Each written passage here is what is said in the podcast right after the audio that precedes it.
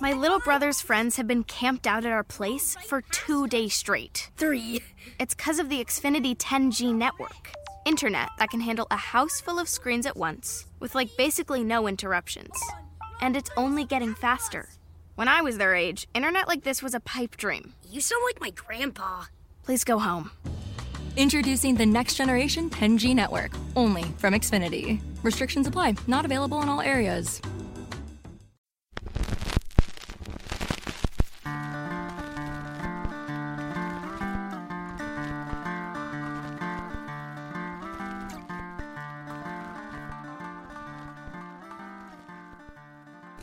Hey, what is up, everyone? Welcome to the Crack House Chronicles. I am Donnie, your host, and with me today is a man who won't be standing in the rain with his head hung low just to get a ticket. Is Dale? What is up, Dale? What's up, Donnie? That was great. I really like that. How you doing today? Man, I'm great. I'm glad to be back in the Crack House to do another episode. Heck yeah, this is gonna be a good one. And uh, to quote David Frizzell, I sure have been missing you. So let's get this thing going. I think this is our first serial killer episode. Yeah, it is. Yeah, and I'm I've been super excited about it. Everybody's heard of Ted Bundy, John Wayne Gacy, Jeffrey Dahmer, Richard This- Ramirez. Yeah, but this guy, he he puts these guys to shame, and nobody's heard of him. He is very, I don't know, obscure when it comes to having media coverage about him. There's nothing much on him, and his name is Randall Brent Woodfield. And Dale, he was born on December 26, 1950. He was born in Salem, Oregon. He was the third child of an upper middle class family. I mean, his family was pretty prominent. His mom was a homemaker, and his father was actually an executive for Pacific Northwest Bell. I'm, I'm assuming that's a telephone company Yeah, it's like a Pacific Bell. Yes. or Southern Bell here in the eastern southern North Carolina. Yeah, exactly. And this would be back before cell phones, so you know he's pretty prominent. Oh yeah, this is yeah, this is landline stuff. Right. He has two older sisters, one of whom went on to be a doctor, and the other went on to be a lawyer. So this is we're talking, you know, prestigious offspring right here. Yeah, very much so. And the Woodfield family was well known and respected in their community. Now, Randy, he was raised in Otter Rock, Oregon, and that's a small seaside town in central Oregon coast. And it's about eight miles north of Newport. And everything I've read, Dale, he was pretty popular among his classmates. He was a football star at Newport High School. From all accounts, he had a pretty normal childhood. I mean, there was nothing unusual about it until he reached junior high school. Yeah, and that's when some problems started to Yeah. spring up, if you will. And one of the first things that sprung up was he began to exhibit sexually dysfunctional behaviors and and particularly exposing himself in public. And while in high school, Randy exposed himself to a group of teenage girls on the Yaquina Bay Bridge and was arrested for indecent exposure. Yeah, this was in high school. yeah. I think, too, his football coaches helped him conceal this incident, Dale. Yeah, I would think so too. They kind of keep it under wraps. They don't want no trouble and nobody bothering their star receiver. Yeah, and and they you know, they swept this under the rug pretty much and prevent him from being ousted from the team. Yeah, they kind of just played it off as uh, boys being boys, just a little slap on the wrist, that kind of thing. And his parents also forced him to attend therapy over this incident, which you know. I don't know if it helped him or not. I don't, well, I know it didn't help him, but you know, I think I think at the time it probably helped him a little bit.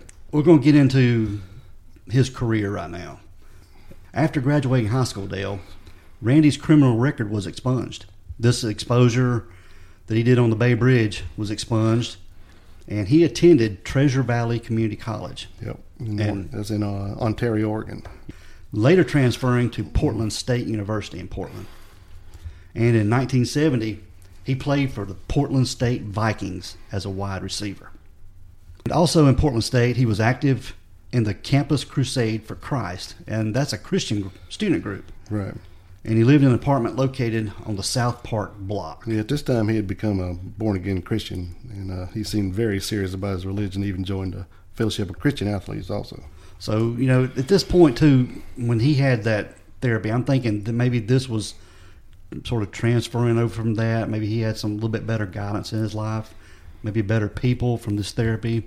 Yeah, That's- seems he was pushed that way, and he was embracing it. Yeah, that's, that's what I'm thinking. I think up to this point, you know, he it was about people he was being around.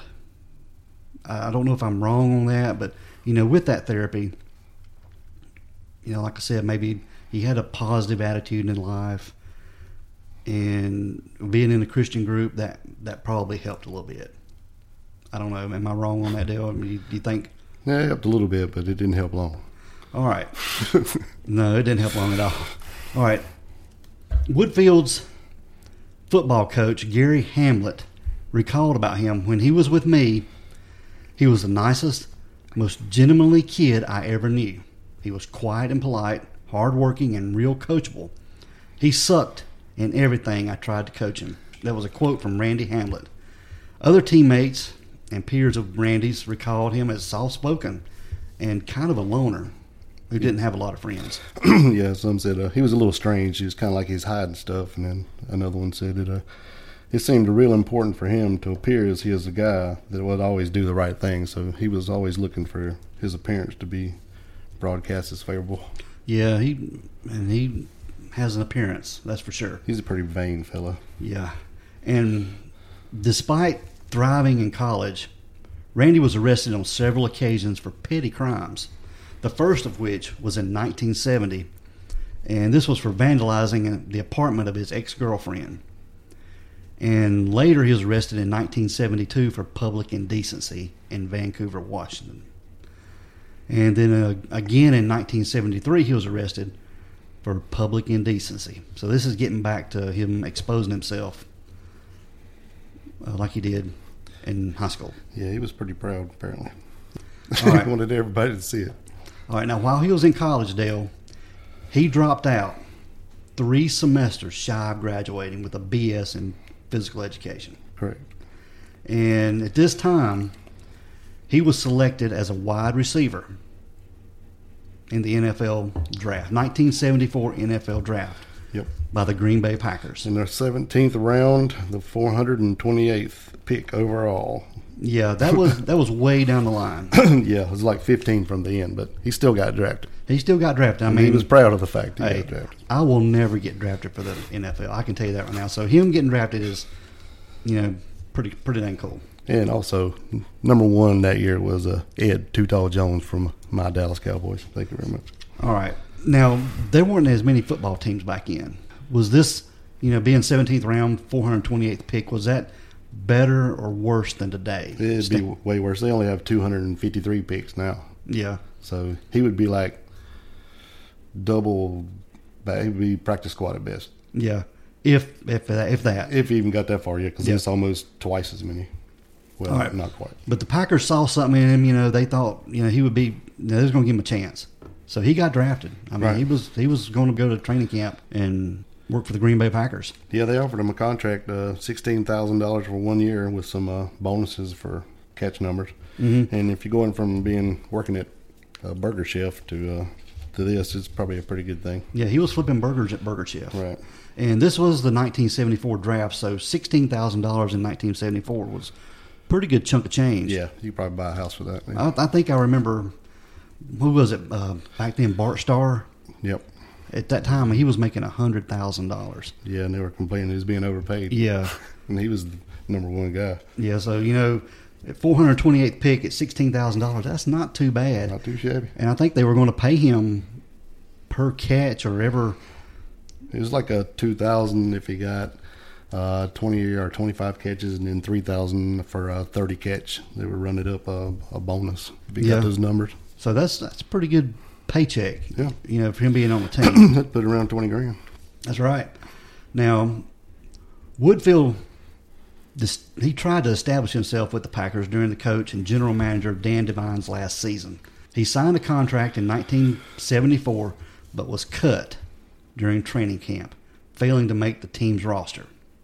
So I think I think this had an effect on him, Dale. Yeah, I think so too. And I think they cut him for more than one reason. It wasn't just because he wasn't good enough to make the team. He had been in trouble again, getting arrested several times for indecent exposure again. Yeah. And that's, Yeah. that's not going to cut it in Green Bay. No, no. This, you know, if anybody remembers Green Bay Packers, I mean, whenever you saw these guys out, they were they were dressed in three piece suits. They were they were the cream of the crop, Yeah, they was going off that '60s run. They was they were still head of the class. and they yeah they put their players above everybody else. They, you know, if you were a Packer, they expected the best out of you at all times, public and private, and everywhere you went. So, after being cut from the Packers, Woodfield played the 1974 season with the semi-pro Manitowoc Chiefs. Right. and worked for Oshkosh Truck. So he was playing semi-pro football and working at a. Um, I'm, I'm guessing this Oshkosh Truck was a. They made trucks. Yeah, it's kind of like Freightliner around here. Okay. Oshkosh. I've been there several times. Okay. Really cool place. Shout out to Oshkosh. Now this uh, Manitowoc Chiefs, that's uh, the same area where this Steven Avery come from, making a murderer. Right. It's the same same area. That's and you know, I got to think about this too. That at this time, Steven Avery, you know, living in this area, he might have went to see the Manitowoc Chiefs. Wouldn't that be something? Wouldn't that be? Yeah, that'd be pretty awesome.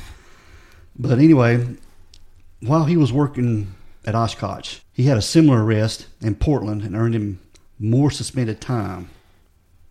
And in June of 1973, after a dozen flashing incidents, the Packers formally cut him from the NFL. Manitowoc cut him too. Yeah, so he was gone. But everything I've read, Dale, and his performance on the field when he played for Portland State, he had he had good ratings. I mean, he was timed at the four. He was timed at four point seven in the forty. Yep. Cuts on a dime, has good hands, and catches well in a crowd. Fluid and smooth, hustles and a good jumper. Yep. I mean, those are his his stats. That's on his record as far as his playing ability. So, you know, somebody saw something in him somewhere along the line. Yeah, he was a six foot, 170 pounds, and that was his scouting report you just read. So, yeah, today's standards, he would not be a big receiver at all. He would be very small and, and slow, actually, more like a lineman speed today. But Yeah, in '74, it was fast. yeah, that was that was a lot different. All right. When Randy left Wisconsin in late '74, he returned to Portland, and he was pretty much Dale. He was disgraced by his failure to maintain his football career. Yeah, he could have went back to college and only get those what those three semesters, and he still uh, had a scholarship, so he could have went back for free, but he just chose to do nothing. Yeah, um, I don't I don't understand that. I mean, he could have had a he could have had his career and went back and become a physical education teacher, which you know. But I think him having the being cut, I think even it killed him. even from semi-pro, it yeah, it killed him. That was his dream. That's what he wanted to be a football player. So he just a life's over if he can't be a football player. So in early 1975, several Portland women were accosted by a knife-wielding man, forced to perform oral sex, and then robbed of their handbags. So he was uh, having their way with them and taking their money too. Yeah, as he was jogging, I was thinking, how much money could you be carrying if you were jogging? But it was just a Yeah. self question. All right. Law enforcement at this time they responded to a string of crimes by having women, female officers act as decoys. Yeah, setting up a sting for the guy. Yeah, they were trying to catch this guy because it was a lot. It was going on pretty big, Yeah, and also in this area, we had um, other serial killers going on too, which we'll talk about a little bit later. But there were other serial killers in this area. Yeah. On March third, nineteen seventy-five, Woodfield was arrested after being caught with marked money from, from one of these undercover officers. Now, Dale, upon interrogation, he confessed to the crimes right. and he blamed poor sexual impulse control, and he blamed this on the use of steroids. Uh, I don't know about that. I ain't buying it either. I think he was just trying to trying to get out. Yeah, he he'd always got got a good. Uh, he always got out of everything before. You know, me and you talked off the air about this too, and him getting expunged from his high school record when he was arrested in high school. I think I think here he thought he could get out of anything. Oh yeah, he's getting off easy every time. So in April of 1975, he he pled guilty to reduced charges of second degree robbery. He was sentenced to 10 years in prison, but was freed on parole. So he only served four years. There you go. There's another little slap on the wrist for him. Yeah, I mean he he got out without you know not serving anything at all hardly, and these these were these were big crimes. This Yeah. wasn't just, I mean some people they get they serve a long time for this stuff like this. sentence, rape and robbery, all these. Yeah, I think he kept building up his crimes. Oh yeah, most definitely. Yeah, because you know he was, this guy was he didn't care. No, Now we're going to get in some of his first murders, and on October the 9th, nineteen eighty, Cherie Ayers was his first. Yep. Now Dale, she was an X-ray technician and a former classmate of Woodfield. Yeah, they had known each other since uh, second grade. Yeah, second grade in school. She was raped and murdered in her apartment in the 9000 block of Southwest 9th Place in Portland. Yeah, her fiance came in and found her. She had been bludgeoned and uh, several stab wounds in the neck Yeah. and raped. Her body was discovered on October 11th, like Dale said, by her fiance. And Ayers, she was a University of Oregon graduate. But during Woodfield's prior four year imprisonment, he and Ayers had corresponded letters. They had sent letters back and forth, and we're going to post pictures of these letters on our social medias, you know, when this uh, episode airs. But suspecting Woodfield's involvement, Ayers' family provided his name to law enforcement. He was questioned but refused to sit for, for a polygraph test. Homicide detectives found his answers genuinely evasive and, and almost deceptive, Dale. But because of his blood type, and they didn't find a semen match in the, bo- the victim's body, no charges were filed. Yeah, it's kind of strange how the blood type has to match the semen type. But I guess this is all way before DNA. Yeah, this was way before So They were DNA. just doing what they could, but he had they had him dead to rights right there, and the test failed him. Yeah, and we're going to get into some of the DNA stuff later on too. But um, yeah, he, he he got off again. I mean, he didn't. No charges were filed. No charges. Now, one month later, on the morning of November 27th, this was Thanksgiving Day. Thanksgiving. Thanksgiving. I mean, he didn't care. Randy arrived at the North Portland home of Darcy Renee Fix. She was a 22 year old, and he was planning to assault her. Woodfield had known Fix during college as an ex girlfriend of one of his close buddies, and his name was Douglas Keith Altig. I think I think I'm pronouncing that right. It's A L T I G. And he was 24 years old, and he was at Fix's home when Woodfield arrived. Both Fix and Altig were bound and shot to death execution style in their home.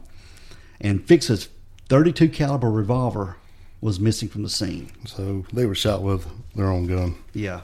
and, And then he stole it. yeah. Due to his acquaintance with Fix, Woodfield was questioned in the murders, but law enforcement found no evidence pointing to his involvement. So there again, Dale, he he was Question and release, and see you later. Yeah, he was still walking the streets or or driving up down the road. This is where he be- became known as the I five killer, but it wasn't labeled to him. That's just what they had come up with with this person that was going up and down the road committing these crimes. After committing the murders of Fix and Altig, Woodfield began a series of robberies throughout the Northwest. And Dale, on December the 9th, 1980, Randy, wearing a fake beard, held up a Vancouver, Washington gas station at gunpoint. Yeah. In Eugene, Oregon, four nights later, on December 13th, he raided an ice cream parlor. And the next night, on the 14th, he robbed a drive in restaurant in Albany. During one of these robberies, Woodfield wore what appeared to be a band aid or some type of athletic tape across the bridge of his nose. And it's also, it's all, almost kind of like those breathe strips that Yeah. Anti anti snoring device. Yeah. Athlete strips. Yeah, I don't know. I don't know if football players snore while they while they wear them or not. But yeah, this it's those little nasal strips. But it the it was described as being tape. That's what they they said. Right. And That along with his uh, fake beard is his disguise. Maybe his Yeah. hat. yeah, and on December twenty first, Randy, wearing a fake beard again, accosted a waitress in Seattle, taping her in her restroom, forcing her at gunpoint, and forcing her to satisfy him. Yeah, Yeah, this is where sexually assaulting her. Yeah. This is where it actually takes a turn for the worse at this one right here. Yeah, this is where his crimes have escalated. Yeah, by January 1981, he's dubbed now the I-5 Bandit because of all these robberies that were on Interstate 5 corridor running up and down the the coast there. Yeah. And on January the 8th, he held up the same Vancouver gas station that he robbed in December, this time forcing the female to expose her breast to him after he emptied the cash register. Yeah, this guy's he's just a little weird. He is all over the place. I don't know if he's want the money or just the satisfaction. Well, yeah, I don't know if he was working at this time, so he'd probably need the money. And getting a little bit of both. Yeah, Strange guy. I know. I've read too. Everywhere he went, you know, he paid cash for everything. You know, it was he had he had lots of cash. Right. Well, I'm assuming Peter Robin. Yeah. Three days later, on January 11th, he robbed a market in Eugene. The next day, on January 12th, he shot and wounded a female grocery clerk at a store in Sutherlin, Oregon. So now, yeah, he's like I say, he's he's all up and down the road, Dale. Yeah, January 14th, he's, he's fixing to get a little, little rough. Us. So the man matching the description of the, the I-5 bandit wearing a fake beard invades a home occupied by two sisters, ages of 8 and 10, where he forces the girls to disrobe and sexually assaults both of them. Yeah, So well, that's a piece of, yeah, he's he's a piece of work. yeah, So guys... that's what I was going to say, piece of work. yeah, y'all think that Bundy and Dahmer were bad? I mean, this guy's Don't, he don't care. no, he he does not care. Domineering over females is his game, seems to be to me. hmm This is a critical point in Woodfield's case right here. On January the 18th, Shari Hull, she was 20, and Beth Wilmot, who was 20, they were employees at a Transamerica office in Keizer, Oregon. That's spelled K E I Z E R, Keizer, Oregon. They were accosted by Woodfield during their evening work shift. I think they cleaned this this building. Yeah, they were cleaning an office building together, and uh, actually, they were almost done, and they happened to see uh, one more smudged window, and they went back to clean it, and that would be their downfall. Yeah, one of the one of the women went out with trash, and she heard something, but she come back in the building, and the the other employee, her friend that was working with her, I, I can't remember which one it was, but they hollered out to her, and she came in the room, but uh, Randy was behind her with a gun. He is, he sexually assaulted both women before shooting each of them in the head. Shari Hull died of her injuries, but Beth Wilmot survived. Yeah, it said that he shot Sherry in the head, and then he shot Beth in the head, and then Beth heard Sherry moaning, so he shot her twice more, and then shot Beth again, but miraculously she survived two shots to the head with a 32. And I've heard too that the the bullets didn't even penetrate her skull. It was almost like it glanced off her, her skull. So lucky, lucky, lucky. Oh yeah, very lucky. It, she must have had a hard hit or something. I don't know. She's lucky to, very lucky to be here. And actually, Beth Wilmot was the main witness to bringing Randy down. Yeah, not only she survived, she got up and called the cops. Yeah, called the police to come over and say they'd been raped and shot, and her friend had been shot, and and uh, the cops were headed that way. yep. And they run into a guy. He's about a mile out. They matched the description that the girl gave, but they assumed there is no way that this could be the same guy, and he's a mile away from the scene. So they didn't even stop. They just continued on to try to help the girls. Yep. All right. Now, on February the 3rd, this was just a couple weeks later, an unnamed woman who was 18 year old was kidnapped at gunpoint, raped near Redding, California. Uh, she was raped in the early morning hours, but she survived. Also on February the 3rd, man, this guy was on a he was on a tear. Yeah. He was on a tear. Uh, Donna Eckert, who was 37, and her daughter, Janelle Jarvis, were both found sexually assaulted and shot to death in their Shasta County home. Yeah, the daughter was 14. Yeah. Jarvis was determined to have been sodomized after death. Mm. Yeah, this guy, I mean, like I say, his his stuff was getting worse and worse. Yeah, it's pretty bad there. Yeah. He changed gears big time right there. Now, on February the 4th, the very next day after this, an unnamed woman was kidnapped and raped in Eureka, California, but she survived. Yeah, I don't know. You know, some of these people that, are, that aren't named, I don't know if they've their identity identity was withheld or Yeah, there was quite a few like that, weren't there? yeah, I couldn't find the names like the fabric store and ice cream place, a lot of those things, but maybe they didn't feel as important as I don't know. yeah. But we're gonna Yeah, might be hiding something, you know. we're gonna get mention all this stuff later about what was brought up at the trials and different things, but we're just giving you a rundown of some of the victims. Now, a couple weeks later, on February the 15th, Julie Reitz, she was 18, she was raped and shot to death in her Beaverton, Oregon home around 4 a.m. Yeah, another girl that he knew. He uh he was working as a bouncer in a bar, and she was coming in, and he'd let her in underage, so they were kind of buddies. So that's how they knew each other. Mm-hmm. But he knew. He arrived at uh at Julie's house about 2 a.m. It said, and then at about 4 a.m. that he had raped and shot her in the head. But they had found some wine glasses there, like two wine glasses, and then and they had put some coffee on, but it was only the water, so it had boiled down to nothing in the bottom of the pot. So they automatically knew that she probably knew her killer. Yeah. Yeah, they went back. He went back to her place. Oh yeah, that's there about yeah. That's where he was going. His crimes were getting worse and worse. If we retrace some of Randy's movements along I 5, law enforcement have identified at least 25 other potential murders, while other estimations suggest up to 44.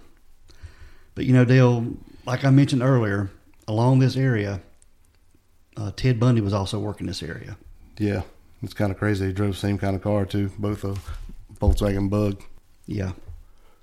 Pretty strange. Uh, Yeah, and and some of these they don't even know if Woodfield or Ted Bundy committed these murders on some of these women, As, and they, they they still don't know. it's, it's pretty shocking. All right, now during the spring of 1980, Marshall Wetter, who was 19, and Kathy Allen, who was 18, vanished while hitchhiking from Spokane, Washington, and they were going to their home in Fairbanks, Alaska. Their bodies were found in May of 1981, a year later, and the suspected serial killer Martin Lee Sanders was connected to the murders. But really, as of 2018, this case remains unsolved, and Randy has been thought of as the killer in this one too. He could be man. He didn't. He didn't care. No, he was like I say, he was all over the place, man. I was just thinking, man, between him and Bundy, I know Bundy didn't just stay in this area, but that's close to hundred people, man. Mm-hmm. Yeah, Because uh, well, Bundy's admitted to thirty, and this guy could have at least forty-four, and then how many they didn't catch him for? Uh, That's probably pushing hundred people. That's pretty sad. yeah. And you never heard of this guy. No, yeah. I'd, I'd mentioned this case to Dale a while back, and I don't think he'd heard of it. No, I'd never heard of him, and I'm I know a lot about stuff. Yeah, and yeah, this case, I mean, it's I don't know why it didn't receive the publicity, you know, of cases like Bundy or Gary Ridgway or some of those other serial killers or John Wayne Gacy. Uh, I don't know. Yeah, it's just, and this guy would love it as vain as he is. He wanted all the attention. Maybe that's why he's not getting it. But I guess if you eating people or dressing up as clowns and little stuff like that, you get pushed up the list a little more than old football player from Green Bay. Mhm, that's right. On February the 28th, the investigation was now focused on Woodfield, and by the by then, the I-5 bandit had struck three more times in Eugene on February the 18th and 21st, and with another sexual assault in Corvallis on February the 25th.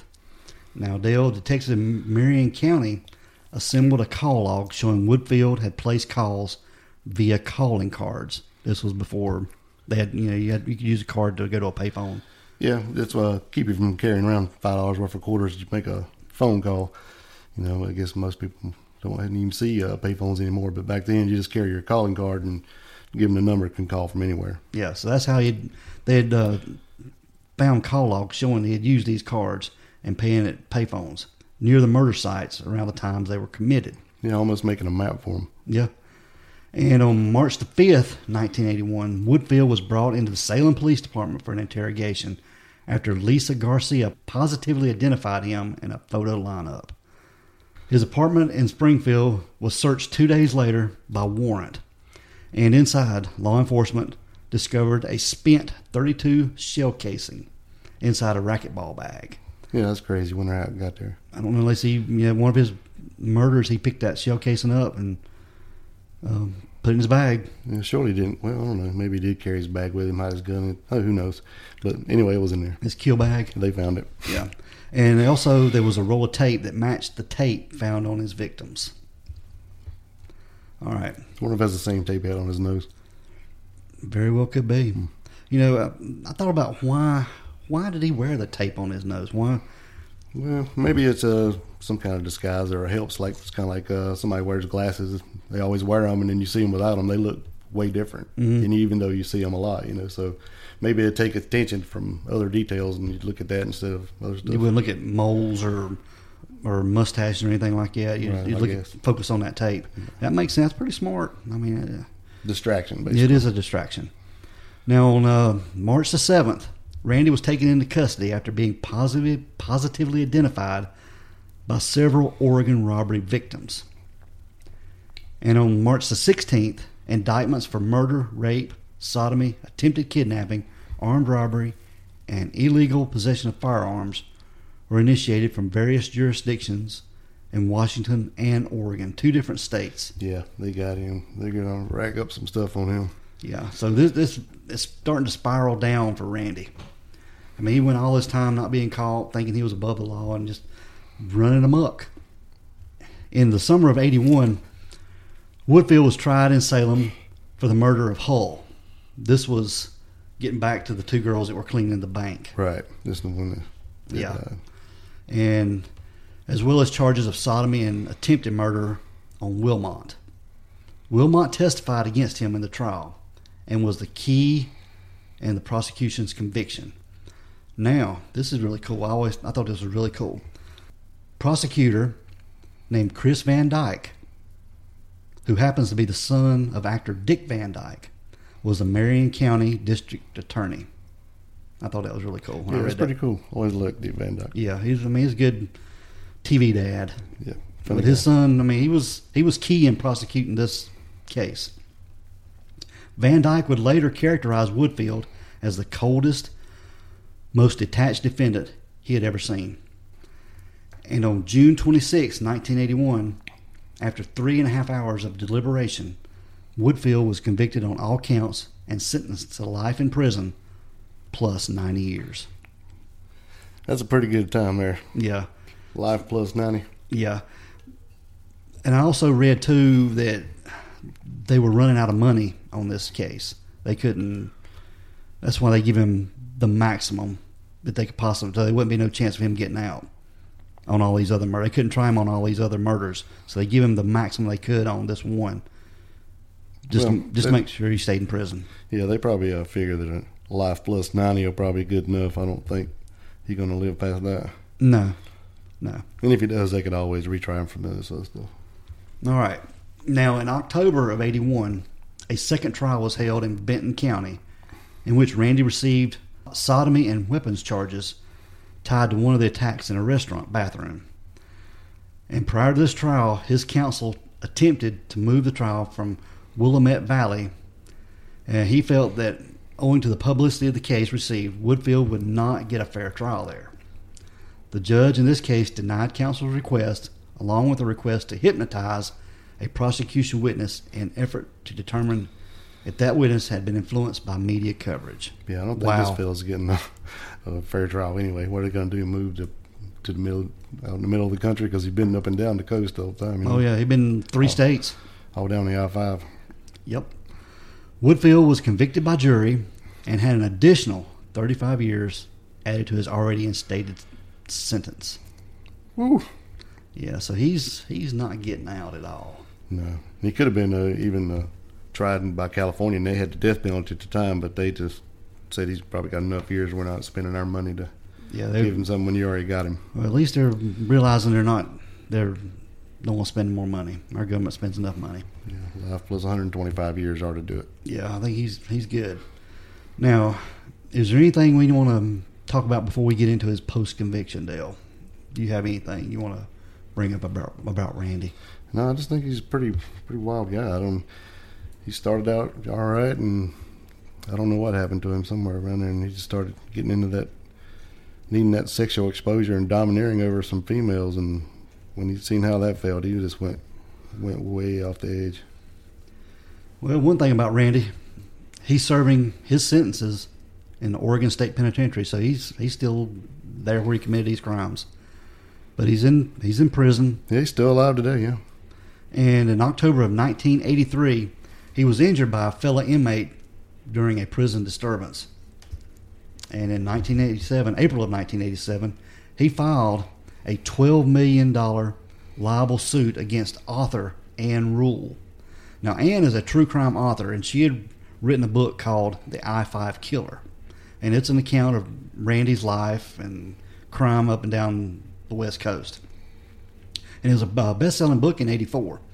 But the federal court in Oregon dismissed this lawsuit, uh, citing that the statute of limitations on such lawsuit had been exhausted. So Randy didn't get nothing out of this. During his time in the penitentiary, Randy has been married three times. That's crazy. Yeah, and divorced twice. Some letters he wrote from prison were eventually sold online as a collection titled The Serial Killer Letters, published by the Charles Press. One of these letters he wrote to a female journalist named Jennifer Furio. And at the closing of that letter, Dale, it says, and I quote, You only care to know why murders strike out in anger and rage. How should I know? What a question, Jenny. Care to write more personally? Share a photo? Talk once by phone? Your choice. Ciao. Randall Woodfield.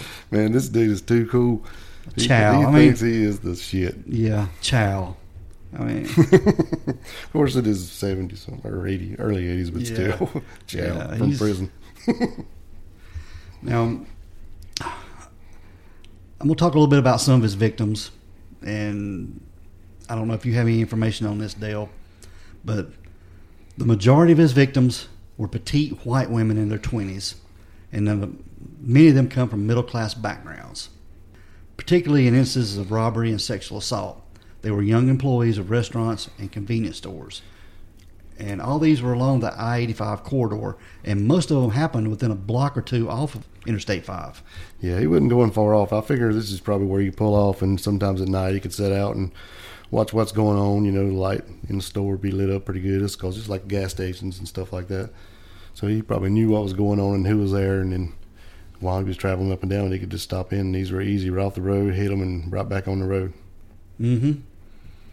Now, it was noted that Jim Lawrence, he's a detective for Portland's cold case unit. He noted that Randy's lack of remorse or responsibility in his crimes. And he was saying that if you're talking about somebody moving towards some form of rehabilitation, they had to at some point acknowledge they were responsible for their own behaviors. That's not Randy Woodfield. No, no, he still never confessed to anything, did he? No, he's never confessed to any of these murders. He even told detectives that he would never rape a girl. He didn't have to. They all wanted him.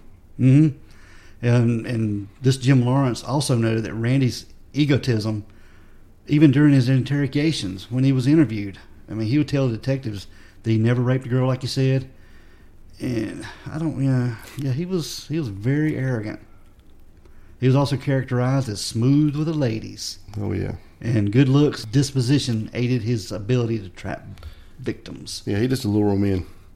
Even one of them on the police report, he had uh, he had done something too pretty pretty bad, and they still said that he was a handsome guy.